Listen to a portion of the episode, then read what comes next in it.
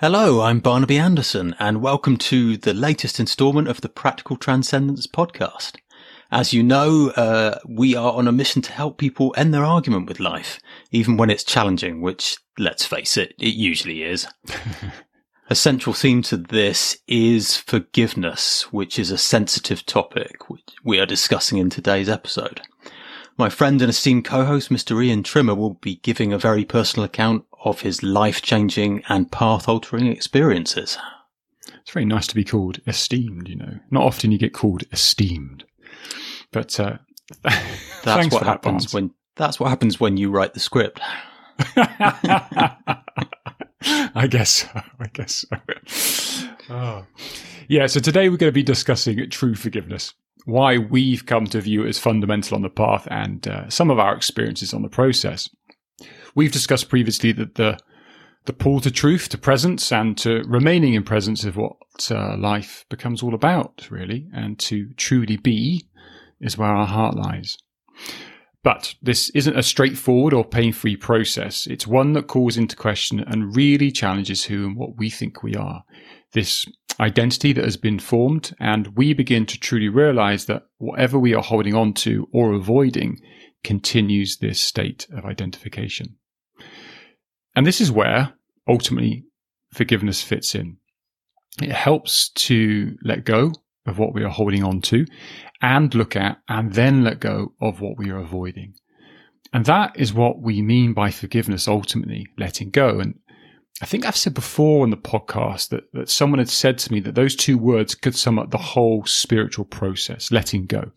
You know, letting go of all the hurt, letting go of the blame, the judgment, uh, anger, uh, bitterness, the acts of harm that have been to us and those we have done to others and ourselves, and, you know, the act of not acting sometimes as well. I think that gets missed. Before we go a little deeper into that process, though, Barnes, what, what are your thoughts on what forgiveness is? Forgiveness is very powerful conceptually and experientially. The way I would define it is forgiveness is the removal of resistance to truth, allowing the experience of flow states to penetrate more deeply and widely. It's not a technique, and I'd like to be very clear on that because a central theme of this podcast is we, we're giving a series of techniques to try and help everybody find their individuated, their personal path to enlightenment. Forgiveness is not optional. You will grind to a halt if you don't forgive. It's a necessary form of spiritual selfishness. It comes from a desire to truly meet yourself without the overlay of endlessly recycling emotive responses, as you've just outlined. Now, I'm not for one moment saying that suffering isn't real and the things that people experience are their own fault and they haven't had very, very unpleasant things done to them. But when you forgive yourself fully or you forgive someone else truly, you aren't solely showing benevolence. You are removing some of the bars of your implicit psychological prison. It is a grandiose act of personal empowerment, not a sacrifice. Yeah, I couldn't agree more with that. Um, shedding those bars and, and, kind of truly meeting yourself as scary as that is, ultimately does lead to to true freedom. Um, so I guess it's a good time to maybe go a little deeper into that process. Um, we've highlighted that there are three aspects to it, and expanding a little bit on what you just said, there is forgiveness of what others have done to you, forgiveness of what you have done to others, and forgiveness of what you have done to yourself. So that's the kind of structure we will come from for the next part. And Let's kind of take the first one um, first. so, forgiveness of what others have done to you.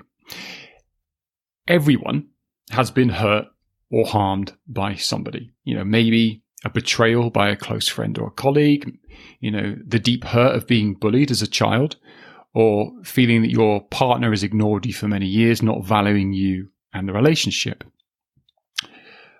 I'm going to talk a bit about my relationship here with my mum.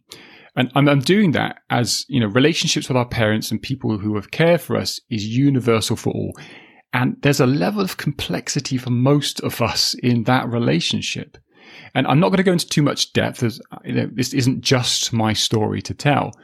But my mum has given me permission to talk about what, you know, I think ultimately is relevant for, for this podcast and for, for, for this purpose, really. So I've felt this strong sense of rejection all of my life, and uh, but, particularly as a child, I've as a child, sorry, I felt it. You know, it shaped who I am and influenced you know many of my life choices. And that feeling of rejection really started with how my parents treated me. And that sense of rejection appears to be more related to the relationship with my mum. And, you know, I totally accept that it's difficult to know exactly how much truth there is to what level of rejection actually occurred. But I have strong memories of being so.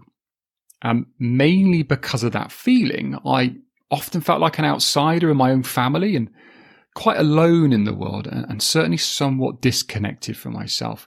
And I developed these coping strategies that really alternated between a more ambivalence to life and relationships and also a somewhat avoidance of life and relationships. And my mum and I have, um, well, we, have always had really a spiky aspect to our relationship. And I think it's because of this. And that feeling of rejection is probably the most painful I have experienced. And it's certainly the most enduring.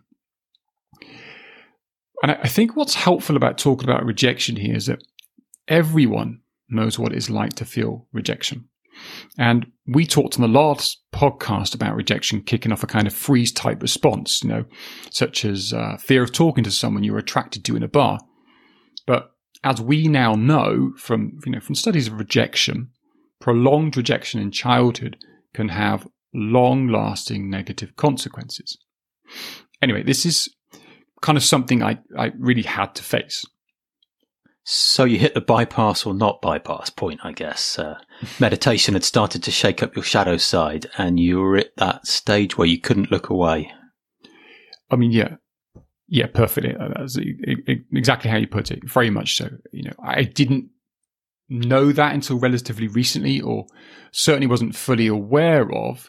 Anyway, that this was something I needed to let go of and was fundamental on my path to liberation. And this was one of those parts of myself that lay really hidden from my conscious awareness, despite the fact that it had such a fundamental influence on my life. But as is so often the case on this path, the parts of you that lie hidden slowly have the light of awareness shine on them so you can then ultimately, you know, let go of them and as you just mentioned, and you know yourself, Barnes, as you meditate, as you ask questions, as you become more present, you, you start to open up to so many different memories and feelings and thoughts and your perceptions of the world. And in relation to those that require forgiveness, some are relatively easy to let go of. But then you come up against those that are much, much more challenging. And I think part of why rejection came up, along with this greater expansiveness unfolding, was due to the compassion and love I have cultivated for myself through you know, varying compassion practices. In the same way I mentioned on the previous podcast, as with a, a level of psychological safety and inner security being needed to be able to progress on the path, self compassion and love is needed to help contain the difficulties that arise and it also helps to soften our views of others, seeing them in their, their full humanity, if you like. And that is definitely part of the how to forgive, which we're going to come back to a little bit later. Anyway, but I knew that this ultimately had to be looked at, and my overwhelming intuition was to connect with my mum to do so, but I just didn't know how exactly. And I knew that having this conversation would be hurtful for her to have, but I kind of trusted my intuition on this one. So, one day last year, during the pandemic and when we were allowed to, I kind of left my family for a few days, which was a challenge at that time. It's quite a, a big challenge, actually. And I made a, a special trip 500 miles south to see her. And then the following morning, I got up quite early to meditate, which really helped to open me up um, and to allow inspiration to strike, if you like, just be really open to whatever was going to come. And it also suddenly kind of occurred to me that when sitting there, that I kind of had to let go of any agenda I had, you know, any any thoughts about tackling this or talking about this with my mum, the, the, the instinct was just to, you know, Ian, you just need to let this go right now.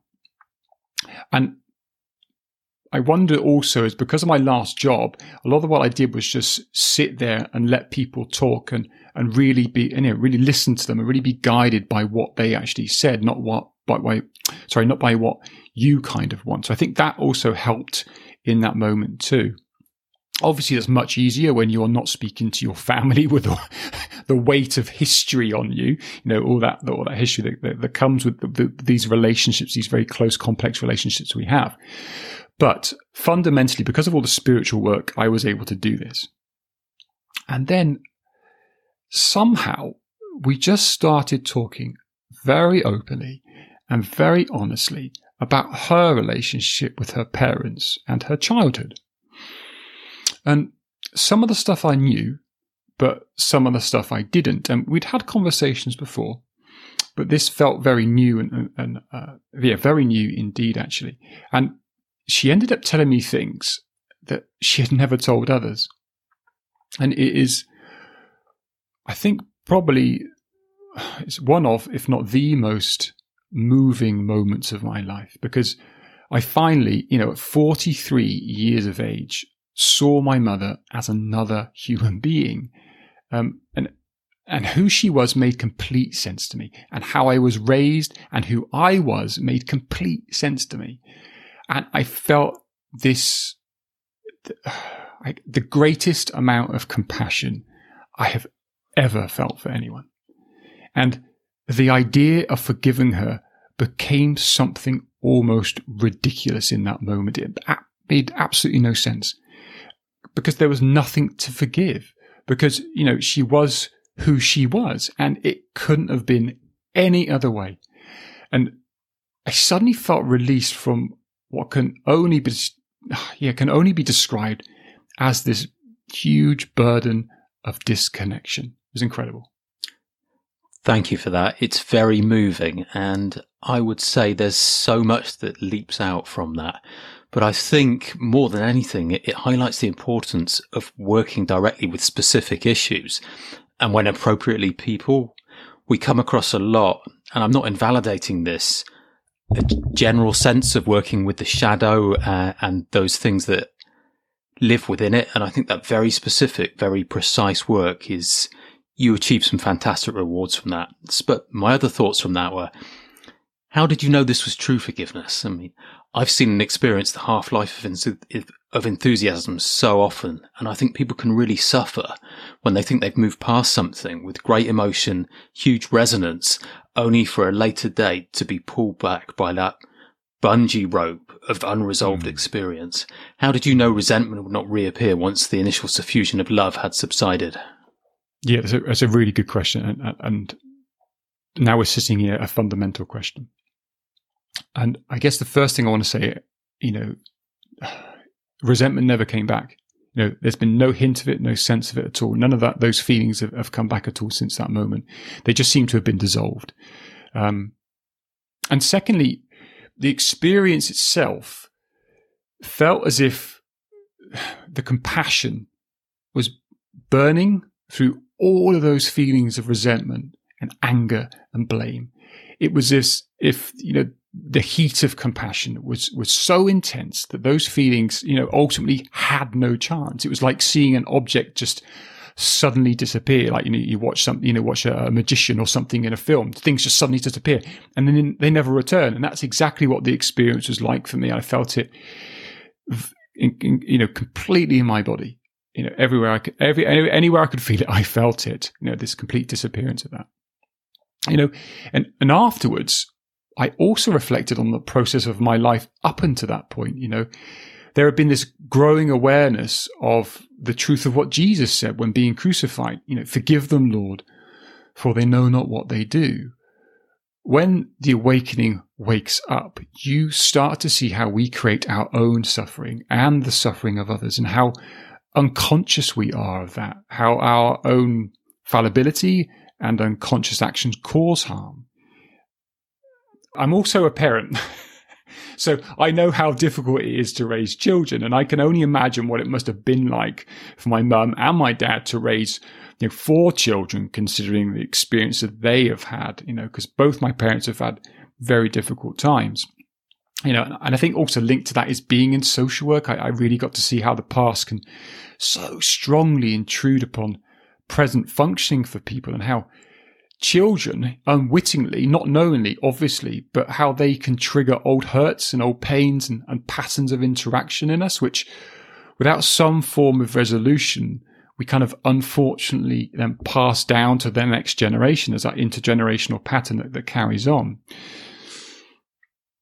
And I guess on top of that, I also recognize, and I think the experience with my mum really cemented this, is that I had developed a, a level of self compassion and love and uh, inner security that I was able to see how my path had been exactly as it needed to be, and that those adaptations I had made throughout my life had helped me to get where I am. It had put me on the spiritual path. But, you know, now they no longer serve me. And I truly question whether I would, you know, have been on this incredibly wondrous and pain-filled path if, you know, hadn't experienced what I had. I don't know, but that's certainly the meaning I have taken from it. You know, and this feeling of being an outsider, for example, it pushed me out of my hometown where I'm unsure I would have had such, such rich experiences. But ultimately, it has come with a cost, and that cost you know, was loneliness at times, it was disconnection, and almost all of my life without feeling truly connected to my mum. And, and prior to that experience, my compassion for her would definitely be limited. And she would say to me such things as, you know, you're, you're judging me, which I very much did. And that's, that's a very clear sign of being separate from oneness. But now that forgiveness has happened, we have a, a closer relationship, and I'm incredibly grateful for that. And some of the pain associated with rejection has gone. You know, not all of it. And having been able to heal this aspect with my mum has opened me up to the process of of really letting go of rejection. Um, but the aspect of rejection that was linked to my mum, I am no longer identified with, or I get caught up in. And back to the spiritual aspect of this, that lack of identification has removed another barrier to being fully present. Anyway, after all of that, does does some of that ring a bell with you? Indeed, it does. So thanks again for that. That's some some fantastic exposition. It does ring a bell with me. It makes me think as the lineage that I associate most with forgiveness, and we'll come back to this later, is is Buddhism. I know that obviously it's deep in Christianity and all the others as well, but it just makes me think what you were saying there of the Buddha's insistence that the ego is in, in fact a, a manifestation of an addictive quality. And it gets me to thinking about brain science as well as the neurochemicals associated with righteous indignation have an addictive quality, which is that is the addictive quality of your ego. Mm. I see people getting a hit from confirmation bias every day, which means they perceive life or people in a certain way, have certain grudges or resentments, conscious or unconscious against individuals around them, whether it's in the family, the workplace, in social gathering points when that's allowed and they just filter out any information that doesn't agree with that confirmation bias. They just see what they want to see. They react and they get that hit of righteous indignation. And I think to move on from Buddhism into Christianity, where Christianity is deeply wonderful, is in its symbolism and crucifixion is a very powerful symbolism for the death of the ego and all the crap that it holds on to. And we all know what happens after that. The big stone in front of the cave gets rolled away and you really meet yourself. This is all about a desire to truly meet yourself. And not forgiving can be a way of evading responsibility and not addressing. I think that rejection, that fear of connection, it's not addressing those connection issues. Mm-hmm. You have there given a clear example of how forgiving another has helped you on your path, but I think you wanted to say something about the differing harms that befall us. Yeah, yeah just briefly, um, I mean, I've talked about one specific example with my mother, and uh, I've had you know a, a, number of other experiences experiences sorry, which have kind of needed letting go of. Some of which would certainly be viewed as more harmful.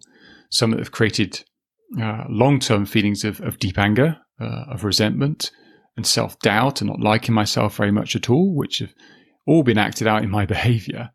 And I'm aware that many people have suffered some profoundly distressing experiences, but I think one of the most important questions we can ask ourselves in relation to all aspects of forgiveness is how is holding on to or avoiding that experience helping us? I mean, it, it no doubt did on some level and maybe still does. You know, at the time or, or times of whatever occurred to us, our survival strategy may have kicked in. It's there to protect you. You know, if, if anger and resentment has kept you safe for many years, that seems completely legitimate to me. However, that adaptation, that defense mechanism may no longer be serving you. Those difficult feelings now have a cost. Long term anger, for example, has a cost you know, anger may have gotten you out of a situation or motivated you to succeed, but that anger can impact on all aspects of your life for decades, you know, easily triggering fight or flight at those times. On reflection, you wished it hadn't. And the cost ultimately is to be truly free. And forgiveness in this sense is one mechanism to do that. And it may well be that, that changing the word forgiveness to the expression letting go is much more helpful for some people. Um, Tara Brach, for example, offers a few alternatives to the, to the word forgiveness.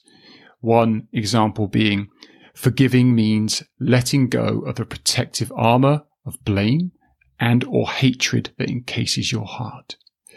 Which for me very much speaks to the vulnerability and love necessary forgiveness, no, for forgiveness, sorry, with, with true love at its center. Indeed, and burying resentments has an adaptive quality. At the time you do it, you are creating mm. safety for yourself. As you know, those learnings stay in there until you directly address them. They don't just dissolve without some deliberate and conscious action from yourself. And I would say that on a real mystical path, your awakened experience starts to pivot around implicit memory that no longer serves you. It causes you conscious pain. It's the imagery of block chakras and it gets very, very difficult. Then you do something about it or you step away from the path. That's the classic, the quintessential fork in the road. It's the red pill or the, or the turquoise pill. anyway, movie reference. Nice Matrix reference. Sorry, mate. Nice Matrix reference. Thanks, mate. Anyway, and you are called Mr. Anderson. Very so for true. those people who've watched the film, they get that. Very true. I do get called that a lot. um, Sorry, carry on. That's that's fine. So, what about those other two aspects you mentioned? Oh, yeah, yeah. Um, so uh, yeah, I, I, think the other two are closely related to to each other, and, and kind of almost the other side of the coin of forgiveness. I mean, all three call into question who and what you are. But these two seem to challenge this much more directly.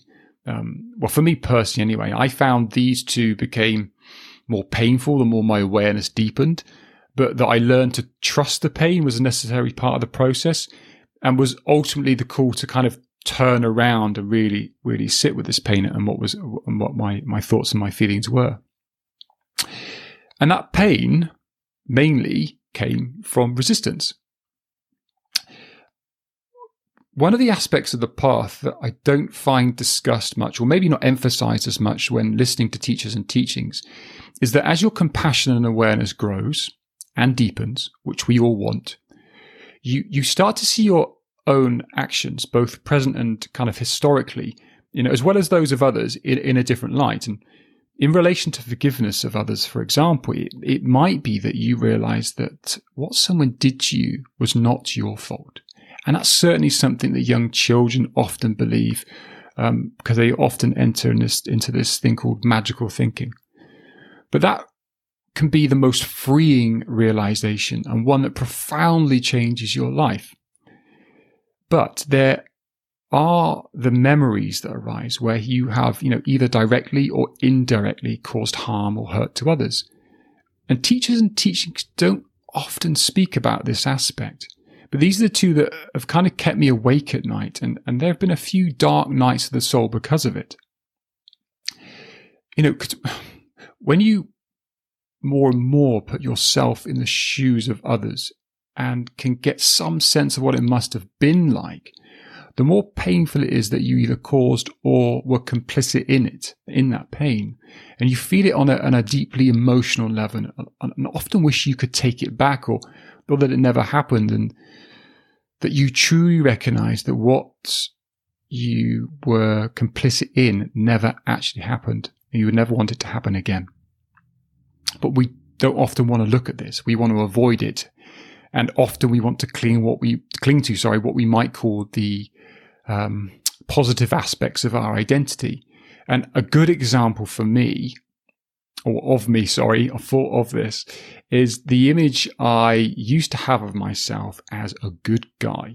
You know, one that is sensitive, one that is caring, and one that is thoughtful. And that's what I was. And I suspect there are quite a few people out there who maybe have this image of themselves. But the more I opened to all of me, I realized that wasn't the whole truth. Yes, there's, there's a lot of truth to that, but it certainly wasn't the whole truth. And when I looked back at previous relationships, for example, romantic and friendships, you know, I've said and done things that I can see now were incredibly hurtful. And that has been very difficult to reconcile with who I am today. But, you know, you kind of have to stop lying to yourself. You have to see yourself naked and stop avoiding the full experience of what has come before, a bit like what you were saying a minute ago. And I'm not saying that you have to go back and look at everything in your life, just what, just that when these aspects of history come up, don't avoid them as they are keeping you in conflict you know, just as when I have to look at what I've done to myself, there was a point where I had to really look at all the wasted opportunities in my life, all my inaction. I had to be honest about that and find the courage to really turn and look at it, to, to be with it. Um, and, this isn't about being perfect either. This is all about being completely where you are and what gets in the way of that.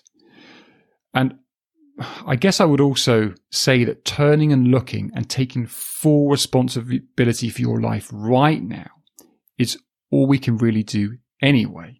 We can't change what's happened, but we can take steps to change the influence on our lives presently and in the future.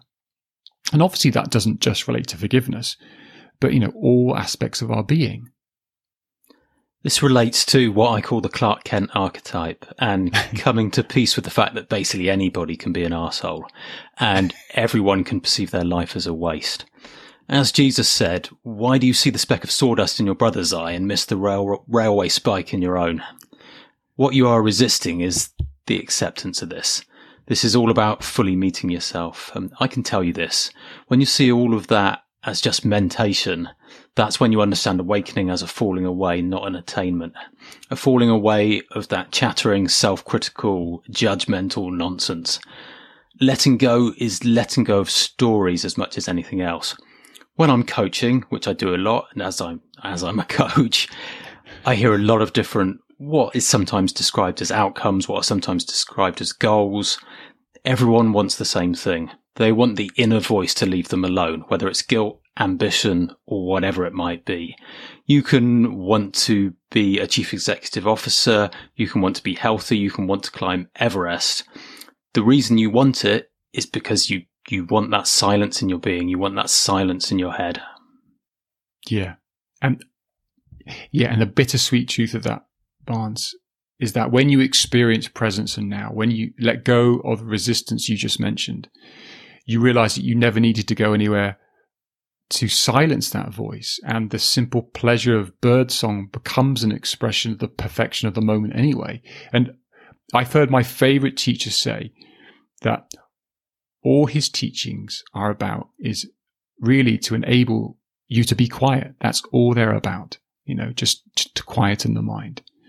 And forgiveness leads to a quieting of that internal voice, of the resistance and of the conflict. Indeed, and absolutely. But the thoughts in my head, and I think what we're trying to do a lot with this podcast, is we've talked about the what, we've talked about the why. I think people might be wondering how exactly. So, what are your thoughts? Yeah, um, I've tried to um, give some of that through what I've just said, and I suspect most people listening have picked up that there, I guess, first needs to be a wish um, or a recognition or an in- intuition or a strong body sense that you kind of need or want to forgive. But just because you know you need to, you may not want to, and you know you can't force it. It's not the sort of thing you can ultimately you know, make happen in that sense, if you like. And I don't think you should force it either. You have to be kind of prepared and ready and have the, the courage to, to, to do that. But that knowing itself would have started the process. And once you've discovered this courage to look within, you know, it's then got to go beyond the mental act of processing and letting go. It, it needs to be felt and experienced truly in your body, in your, in your soul. And the research into forgiveness, which there is a surprising amount and, you know, has accelerated recently, would back this up.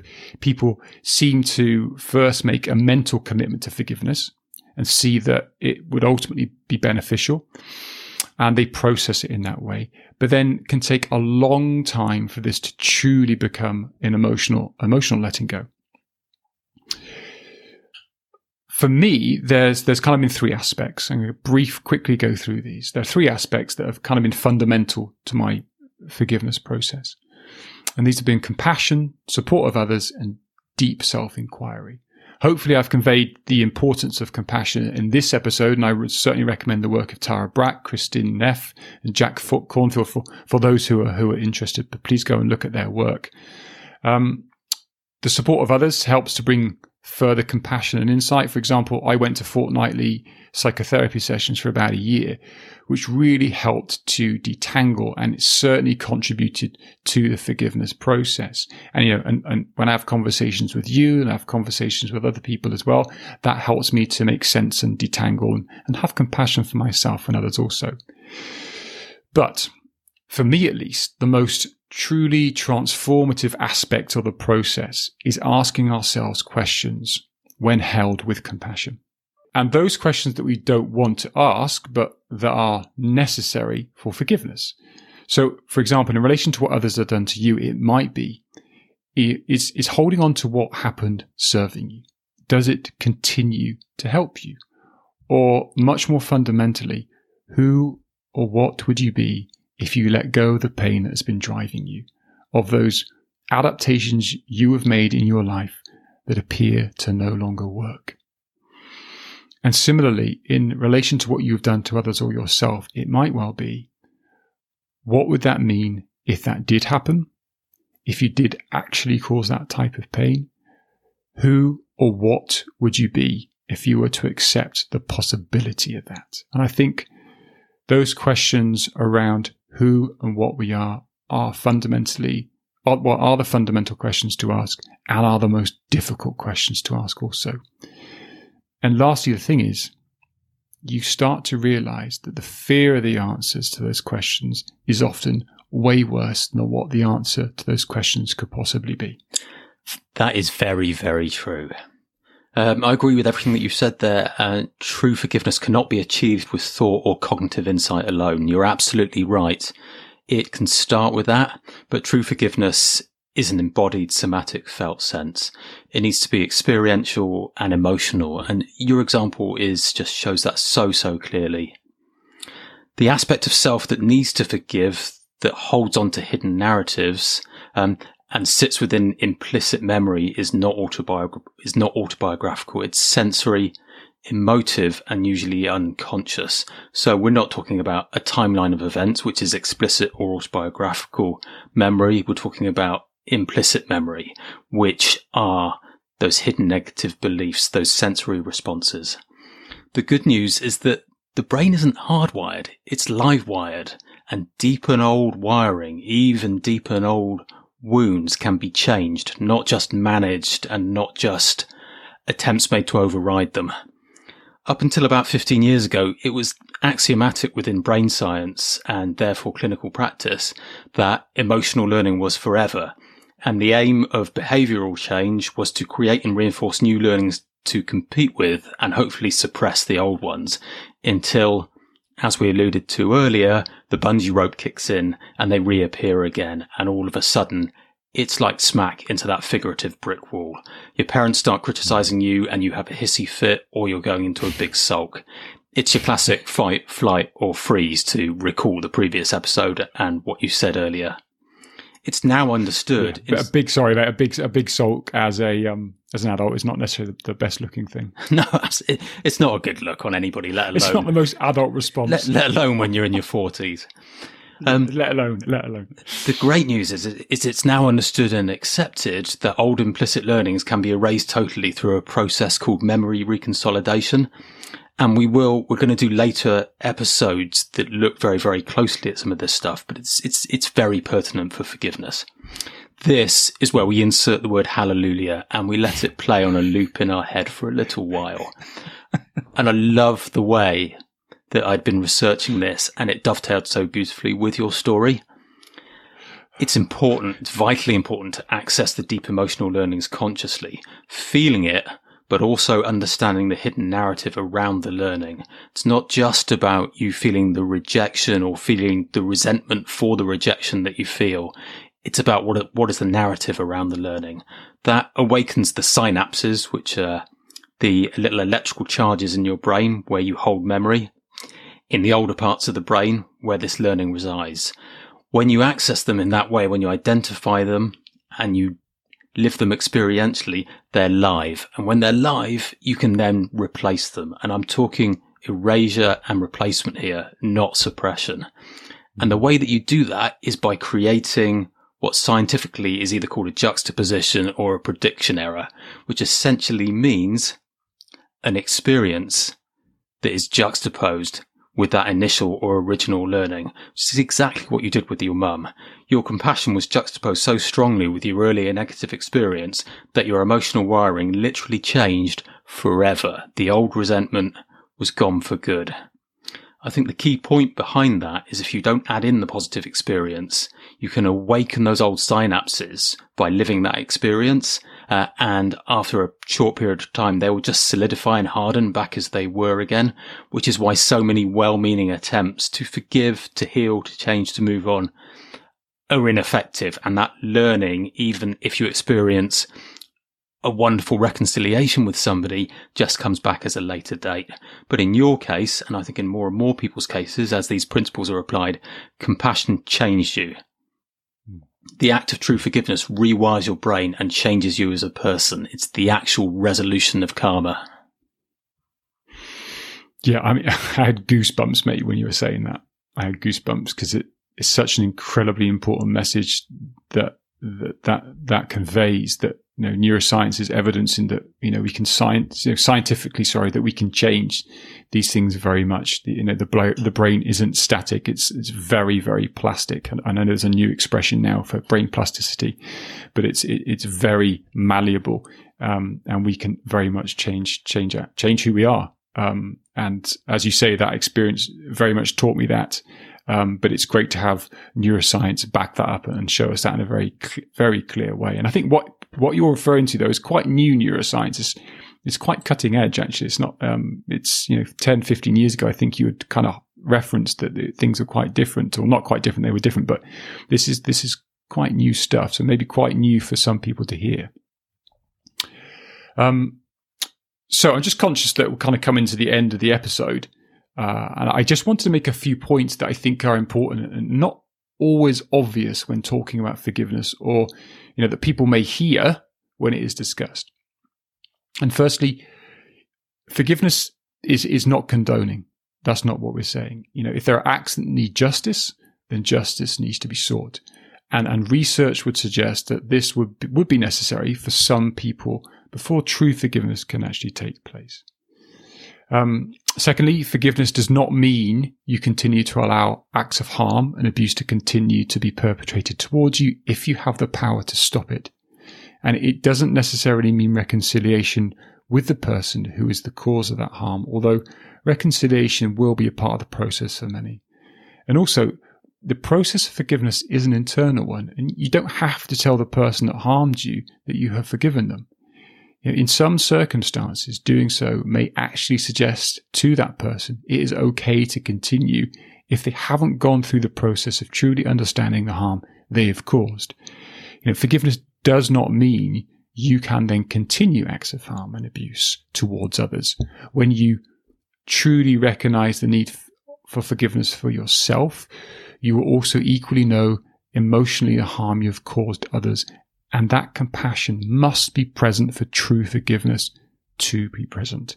And lastly, true forgiveness needs to come from a place where true love and compassion for yourself and others has really, truly begun to flower. I can't emphasize that enough.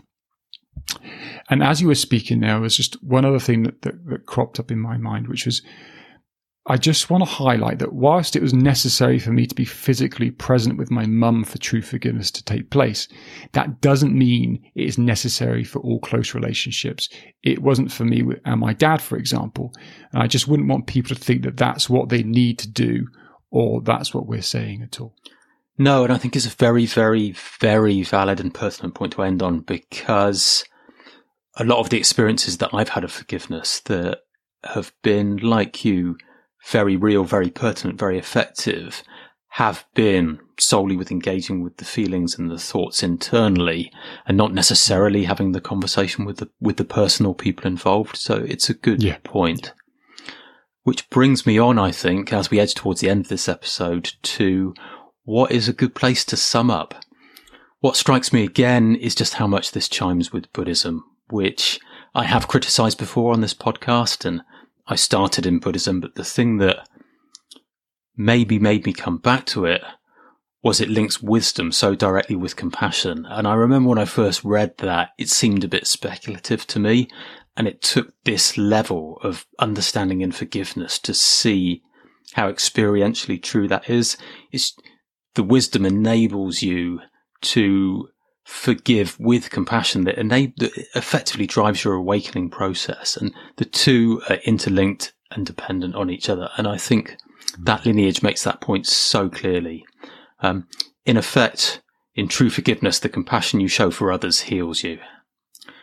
Which, yeah, I think. Sorry, sorry. Sorry, I was going to say. I was just going to say, which brings me to, I think, more or less the end of the episode. So, would you like to tell our listeners what's coming next?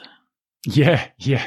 I, all I was going to say is I think that that that um, wisdom, that growth of wisdom and compassion, I, I finally understood what they said, what they say when I first got into Buddhism, which was skillful means. I think, what, what do you mean by skillful means? What is that? What is it even is that? But now I'm kind of understanding that this is what they mean by skillful means. Yeah. So our next episode um, we're going to be talking about Abraham Maslow, and that's uh, the, the title is going to be called The Hierarchy of Needs, Security, Love, and Transcendence. And that episode has been very much inspired by a book that both Barnes and I have read. Um, and we're excited about talking about that one, I think. Very excited. Very much so. Cool. Okay. well, thank you, uh, everyone, to listening. Thanks, Ian. Thanks, everyone. Thanks for listening. Please check the podcast episode descriptor for a list of some of our references today. Also, please get in contact and let us know what you thought of the episode or to join the discussion. You can do so through our Facebook page, just search for Practical Transcendence and ask to join. You can do so through Twitter, just search for Practical Transcendence or our username at P underscore transcendence. Alternatively, contact us on our email admin at practicaltranscendence.com.